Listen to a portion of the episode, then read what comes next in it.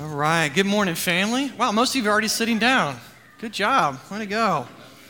Good to see you guys. Hey, grab your Bibles, open them up. We are in Colossians chapter 3. Colossians chapter 3. If you're a guest with us this morning, we want to welcome you here. So glad that you guys are here today. We've been walking through the book of Colossians, and this particular passage that we're going to examine today is what's going on is Paul is summarizing everything he's talked about in chapter 1 and everything he's talked about in chapter 2, and he's compressing it down, and he's transitioning. He's about ready to apply everything he said about Jesus Christ to real life. But before it can be applied, we need a new way of thinking. We have to see life from a new perspective. And that's where we're going to pick it up today in Colossians chapter 3. And we're going to start at verse 1.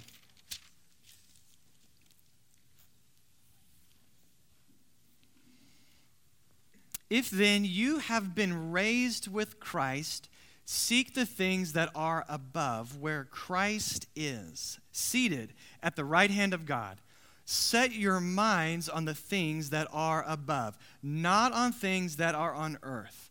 For you have died, and your life is hidden with Christ in God.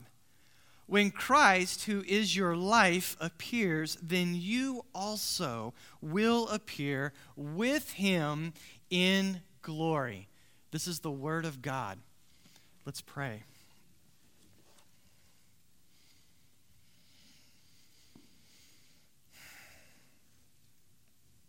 Dear Jesus, we come into this room today admitting we think we know everything. Each of us has bitten off the fruit of the tree of the knowledge of good and evil, and we think we know everything about ourselves and about you and about life. And Jesus, we need you to reshape our thinking and our wanting and our behavior and our desires, really our whole life. We need to hear from you. We need to listen to you because we don't know everything. And so, Lord, would you please speak to us this morning and give us life? Amen. Amen. We are shaped by whatever we orient our life around. There was a time in America when families sat around dinner tables to have a meal and to discuss life. Families actually sat facing one another at these dinner tables. They asked questions, told stories. We shared instruction and wisdom with one another during the meal. And then the television set came into the American home, and the golden age of TV began in the 1950s, and it changed the family in America. We literally rearranged the furniture in our house to center around the TV set. We still do that today, do we not? We ate our family meals in front of that flickering box on things that we call TV tables. They actually had to invent something so we could eat meals in front of the TV. Anybody ever had one of those or had grandparents that, yeah, come on, we did. Conversation was reduced to what could be squeezed in during commercial breaks for Alka-Seltzer and the Marlboro cigarettes. And the most exciting part of the day was no longer listening and engaging in conversation with the most important people in your life. The most exciting part of the day was trying to figure out what kind of trouble Lucy and Ethel would get into and how angry Ricky would be about it. What happened today? 44 million people tuned into the birth of little Ricky on the I Love Lucy show in January that year. It was a big deal. You see, our values, our beliefs, our attitudes were all gradually being reshaped by people that we did not know and by companies who did not know us. Guys, we are shaped by whatever we orient our life around. In the modern age of Netflix and internet, you can literally orient your life around a million things. Gourmet cooking, house flipping, pageant going, political critiquing, sports analyzing, treasure hunting, stock market. I mean, take your pick. We love defining ourselves by what programs speak our values, do we not? And we actually live in a day where we can only watch the things that we like and that we agree with. Here's the problem. We can mistakenly treat Jesus the same way that we treat TV shows. Do you know what I'm saying? Like Jesus is just one more of those options that helps define me, my true self. Jesus is just one more option that helps round me out as a full person. We mistakenly believe that following Christ is just adding a couple of spiritual rituals to our already packed, busy life every week. It's just merely adding Jesus alongside all the other gods that we serve during the week to help round us out. So here's Sunday, and that's my Jesus day. And Monday, that's my work day. That's how we think. But what we find in this passage is that Jesus is so huge, and he's so complete, and he's so unique of a God that following him requires that we reorient our entire life around him. He's the bigger TV in the universe. And our life revolves around him. Here's the big idea for today. Following Jesus should completely shape who we are because he completely reorients our life. Following Jesus should completely shape who we are because he completely reorients our life. And so what I want to talk about today is this. What does that actually mean, first of all? What's that mean that we orient our life around Jesus? And then give two motivations that help us actually do that. So what does that mean? Well, it means that with Jesus, we live our life from a new reference point, okay? We live our life from a new reference point. Let's check this out in verses 1 and 2 in the text. Paul says, if then you've been raised with Christ, seek the things that are above where Christ is, seated at the right hand of God. Set your minds on the things that are above, not on the things that are on the earth. These two commands are really similar in how they're phrased. Right? Seek the things that are above, set your mind on things that are above. The first phrase speaks to our desires. We seek the things that we want the most, right? Does that make sense? Like that's why we're seeking them. We really want them. Jesus uses a similar command referring to the kingdom of God actually in Matthew chapter 6. Check this out. Jesus says, therefore, do not be anxious, saying, what shall we eat? What shall we drink? What shall we wear? That's things on earth, is it not? For the Gentiles, those are those that don't believe in God. For the Gentiles seek after those things. They desire them. And your Father knows that you need them all. But seek first the kingdom of God. That is what it means to seek the things that are above. It means seeking the kingdom of God and his righteousness. The second command says to set your mind means much more than our thinking. I mean, it includes what are you thinking and feeding your mind, but it's more than that. It means a constant inner attitude. Our will should be resolved toward living in line with Christ's kingdom. That's what it means. So you combine these two similar commands and the meaning gets a little bit more clear for us. Following Christ is a constant and total reorientation of the self. Okay, so self is not obliterated. It's just simply moved out from the center of our life. Jesus is put in the center. Our desires, our will, our values now revolve around his kingdom, his way of living, and over time, those things are actually shaped by him. Our will, our desires, our wants, our values are shaped by him. Paul tells us that because Jesus has bodily risen from the dead, because he is ruling over the entire universe right now as the king, he is the new reference point for our life. If we call ourselves Christian, if you're wearing that tag, if you've put that jersey on and identify, yeah, I'm a Christian, that's what that means. We need to know what we're saying when we say, yeah, I'm a Christian. Okay? He's the new reference point for how we live our life. That means that we start evaluating every single part of our life, from how we do our job to how we spend our free time to how we treat our enemies to how we enjoy our freedom. We evaluate all of those things now in light of the lordship of Jesus Christ. He has something to say now about all those things. Does this make sense? All those things now have a new reference point for us now that Christ has opened our eyes to the fact that he's actually the king of the universe. And we didn't know that before, so we didn't live that way before. But now we know. We live differently. You know what that means? That means that Christ will at some times replace and at other times he will critique the values that your parents taught you. That's what that means. That means that Christ will sometimes replace and other times he'll simply critique the traditions that we previously treasured. But we always did this. This is the thing we did. Why? Why did you do that? What does Christ have to say about that? That means that sometimes Christ will replace, other times he'll critique patterns of living we just mindlessly repeated day after day, week after week, year after year. Why do we do that? I don't know. I'm not thinking about it. I just do it because I've always done it.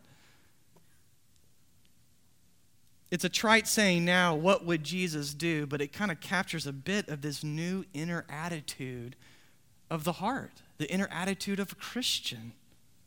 The lordship of Jesus, not our gender or our culture or our generation we were born in, or the family that raised us, or the nation we're citizens of. The lordship of Jesus speaks to everything in our life now. That is what determines what we ultimately value and how we value it, because Jesus is in the center of our life, and he's the Lord of all. In other words, to follow Jesus, to seek the things that are above, means we daily and deliberately commit ourselves to the values of Christ's kingdom, because he is the new reference point for living life. And you know what, guys? You know how we start doing this?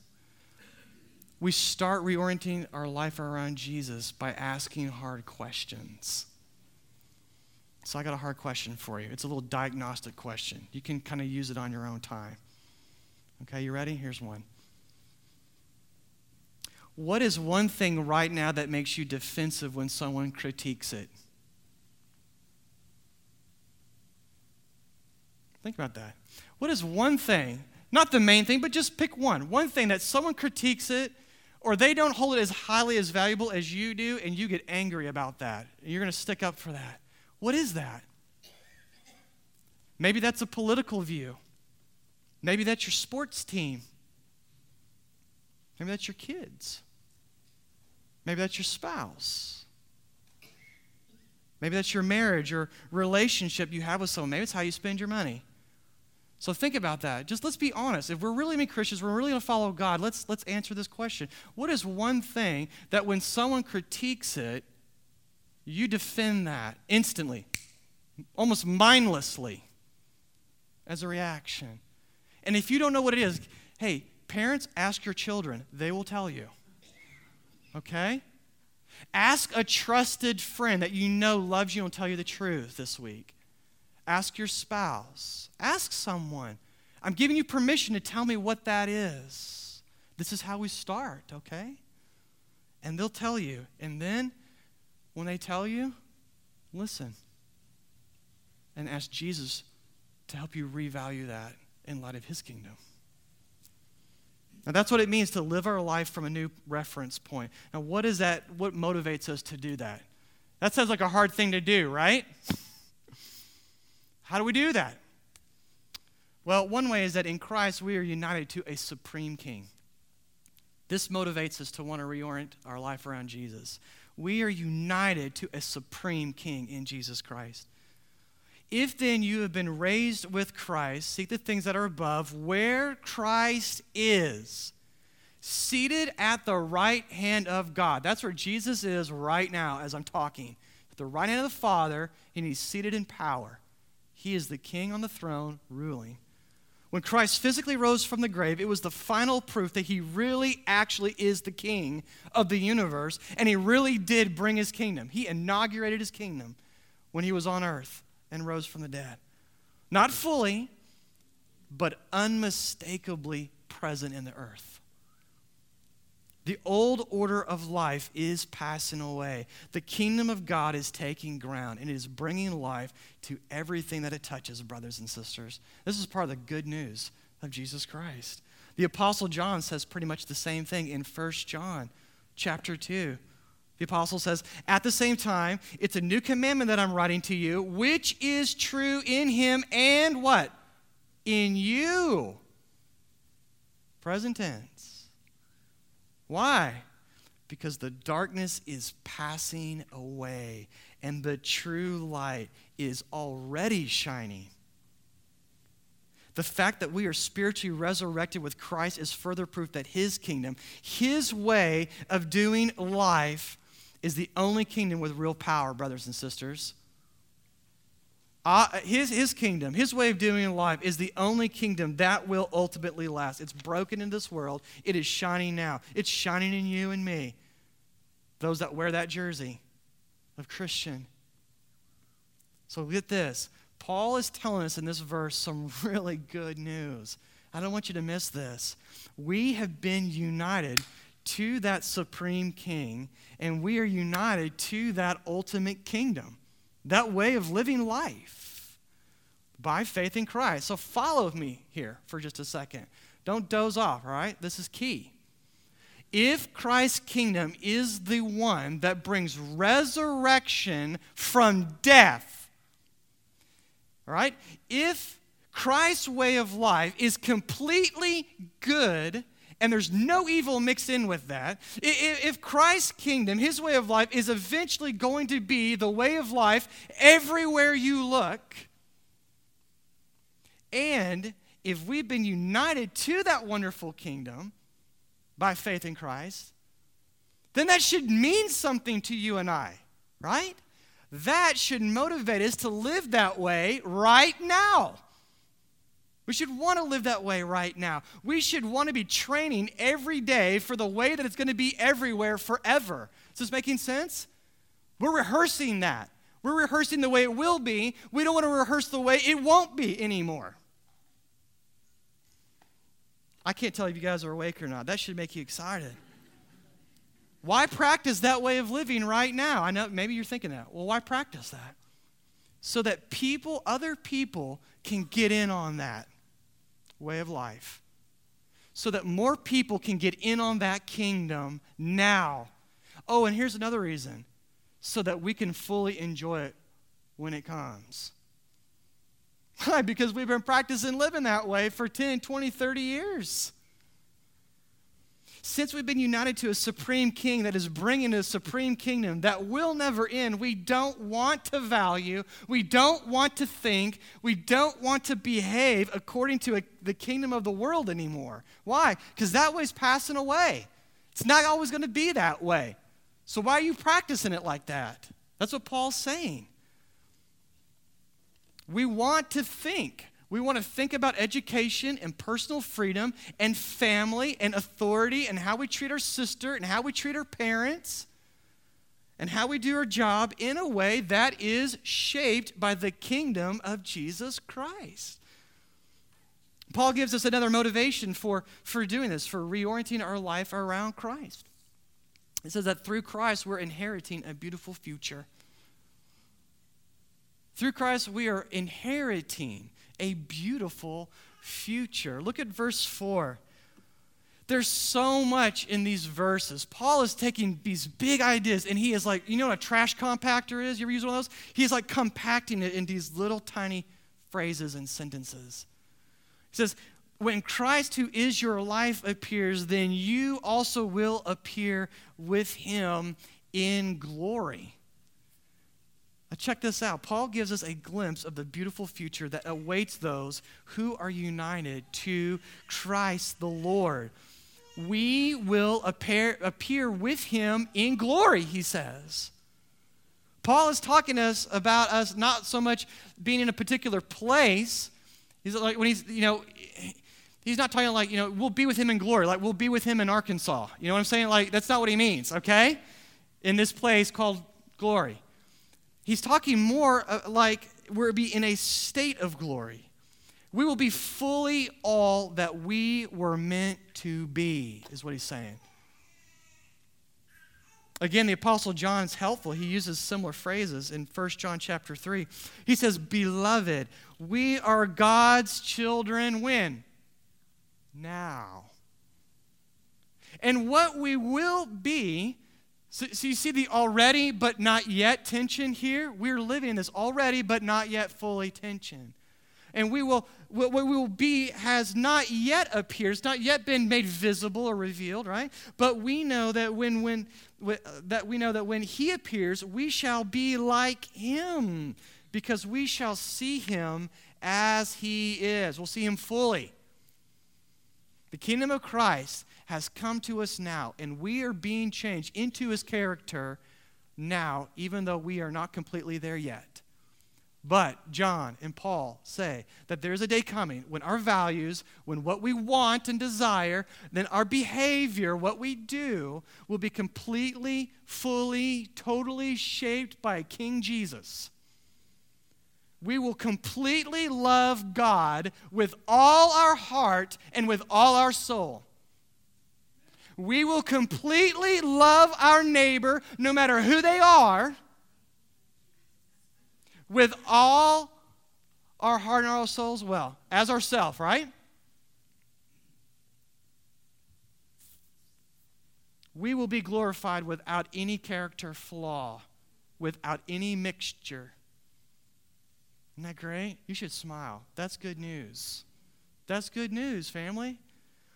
Let me put it this way. What we should love is what we will most want to love.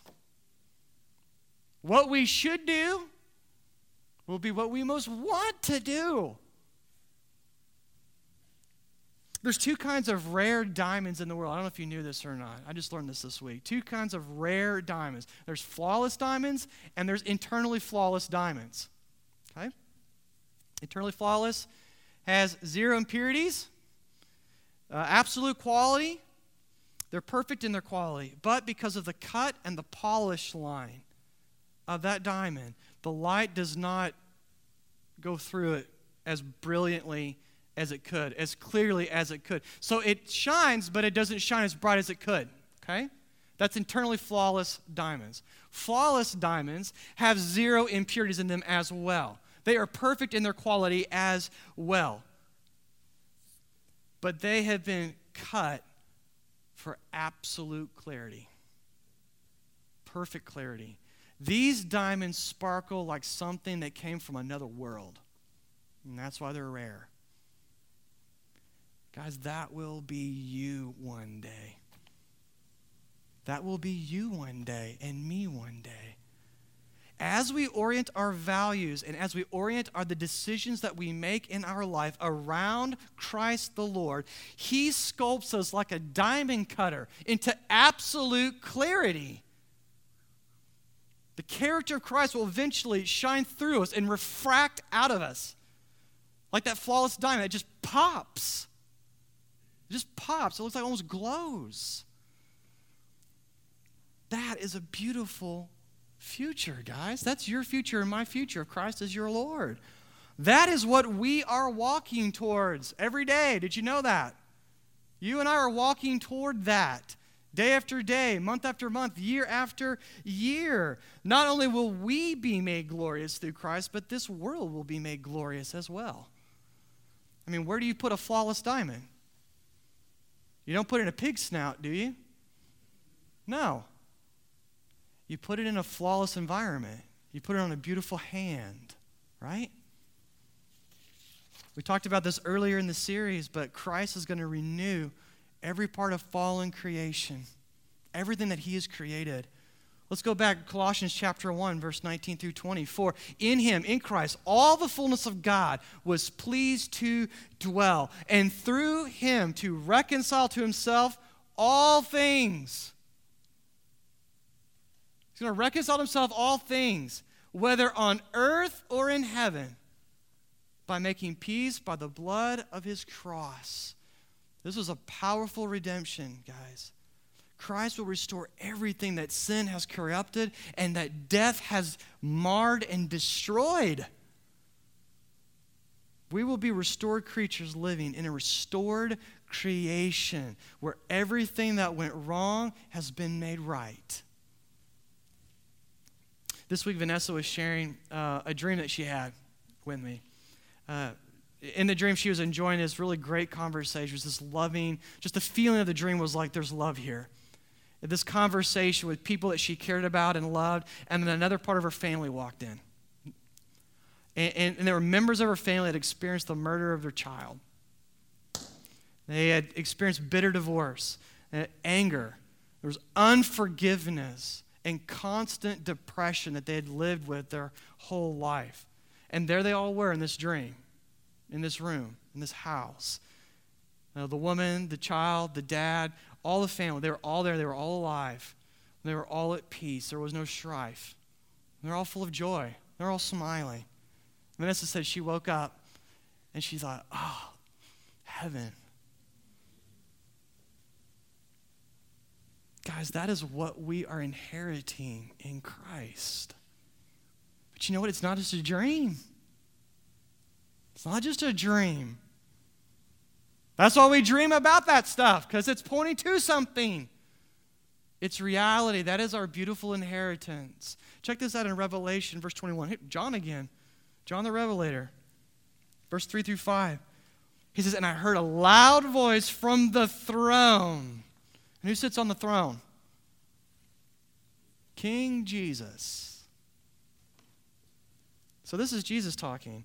Behold, the dwelling place of God is with man. The dwelling place of God is where? With man. He will dwell with them.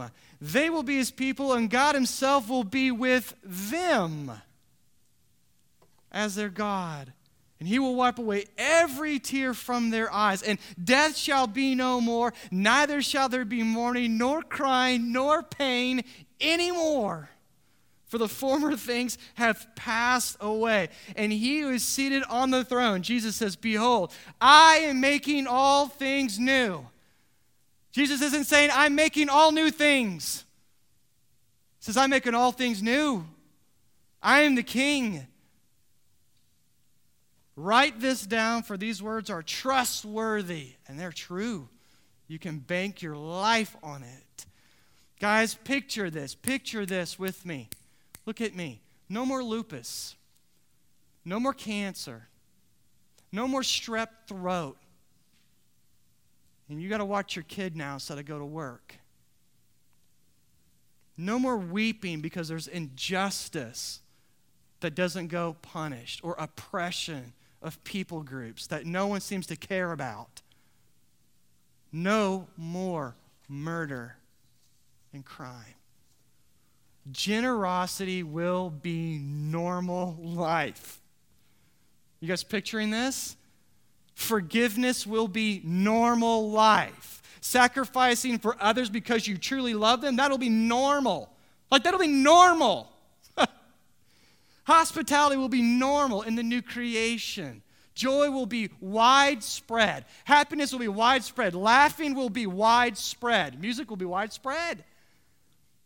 We will not judge each other by our nationality or ethnicity or gender or occupation or accent and then decide if I'm going to be your friend or not.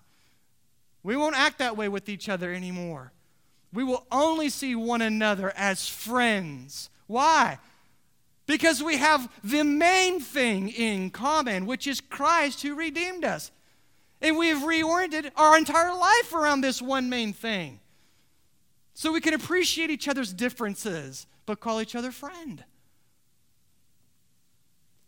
And because we've reoriented our life around him, he's made us suited for this new world, this new creation, this new way of interacting with one another. We're ready.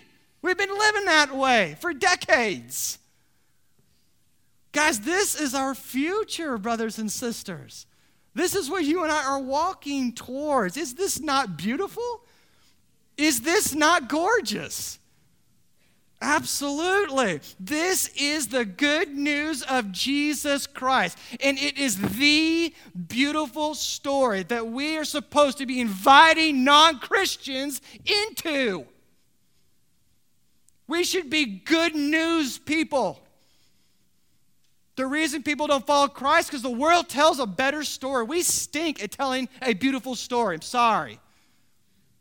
We tell people what we are not for. We should be telling them what we are for, what we are walking towards. Because, man, I don't know about you, that story grabs me, and I want to be a part of that. We should be good news people. Here's my question. Listen. What if, crazy idea, what if we started living that way now?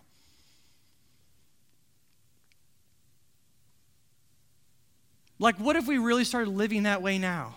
What if we started orienting our lives around who Jesus is? What if we started reorienting our values and our behavior around who King Jesus is and what he is bringing because we have been united to that?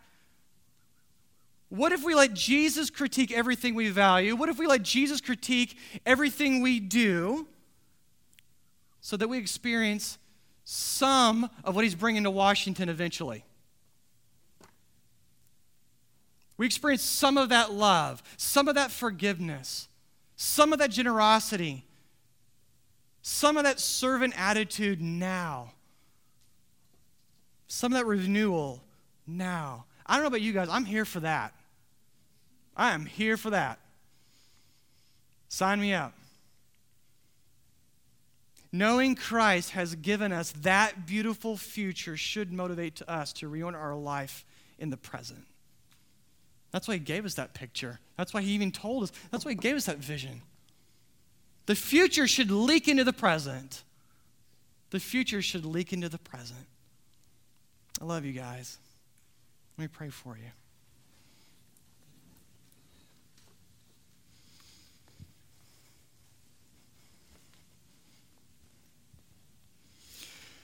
Oh, Jesus, we thank you for all the work that you have done. You are a master builder. We thank you for what you have built and what you are bringing and what you have already started to bring now in your church, in your people. Lord, I pray right now that we would have the courage to ask ourselves hard questions of what do we really orient our life around? What do we really value? And not feel guilt or shame about that, but to come into the light so we can experience more of you. More of what will be forever. Tear down our pride. Help us get past, I'm fine, I know this stuff. Help us be humble and truly listen to what you are saying to us today. And Lord, I pray that you would help us, Crossway, be better at telling our story to people that need to be a part of this, that you're calling to be a part of this. So Lord, please change us now. Whatever it takes, do it. We love you in Jesus' name. Amen.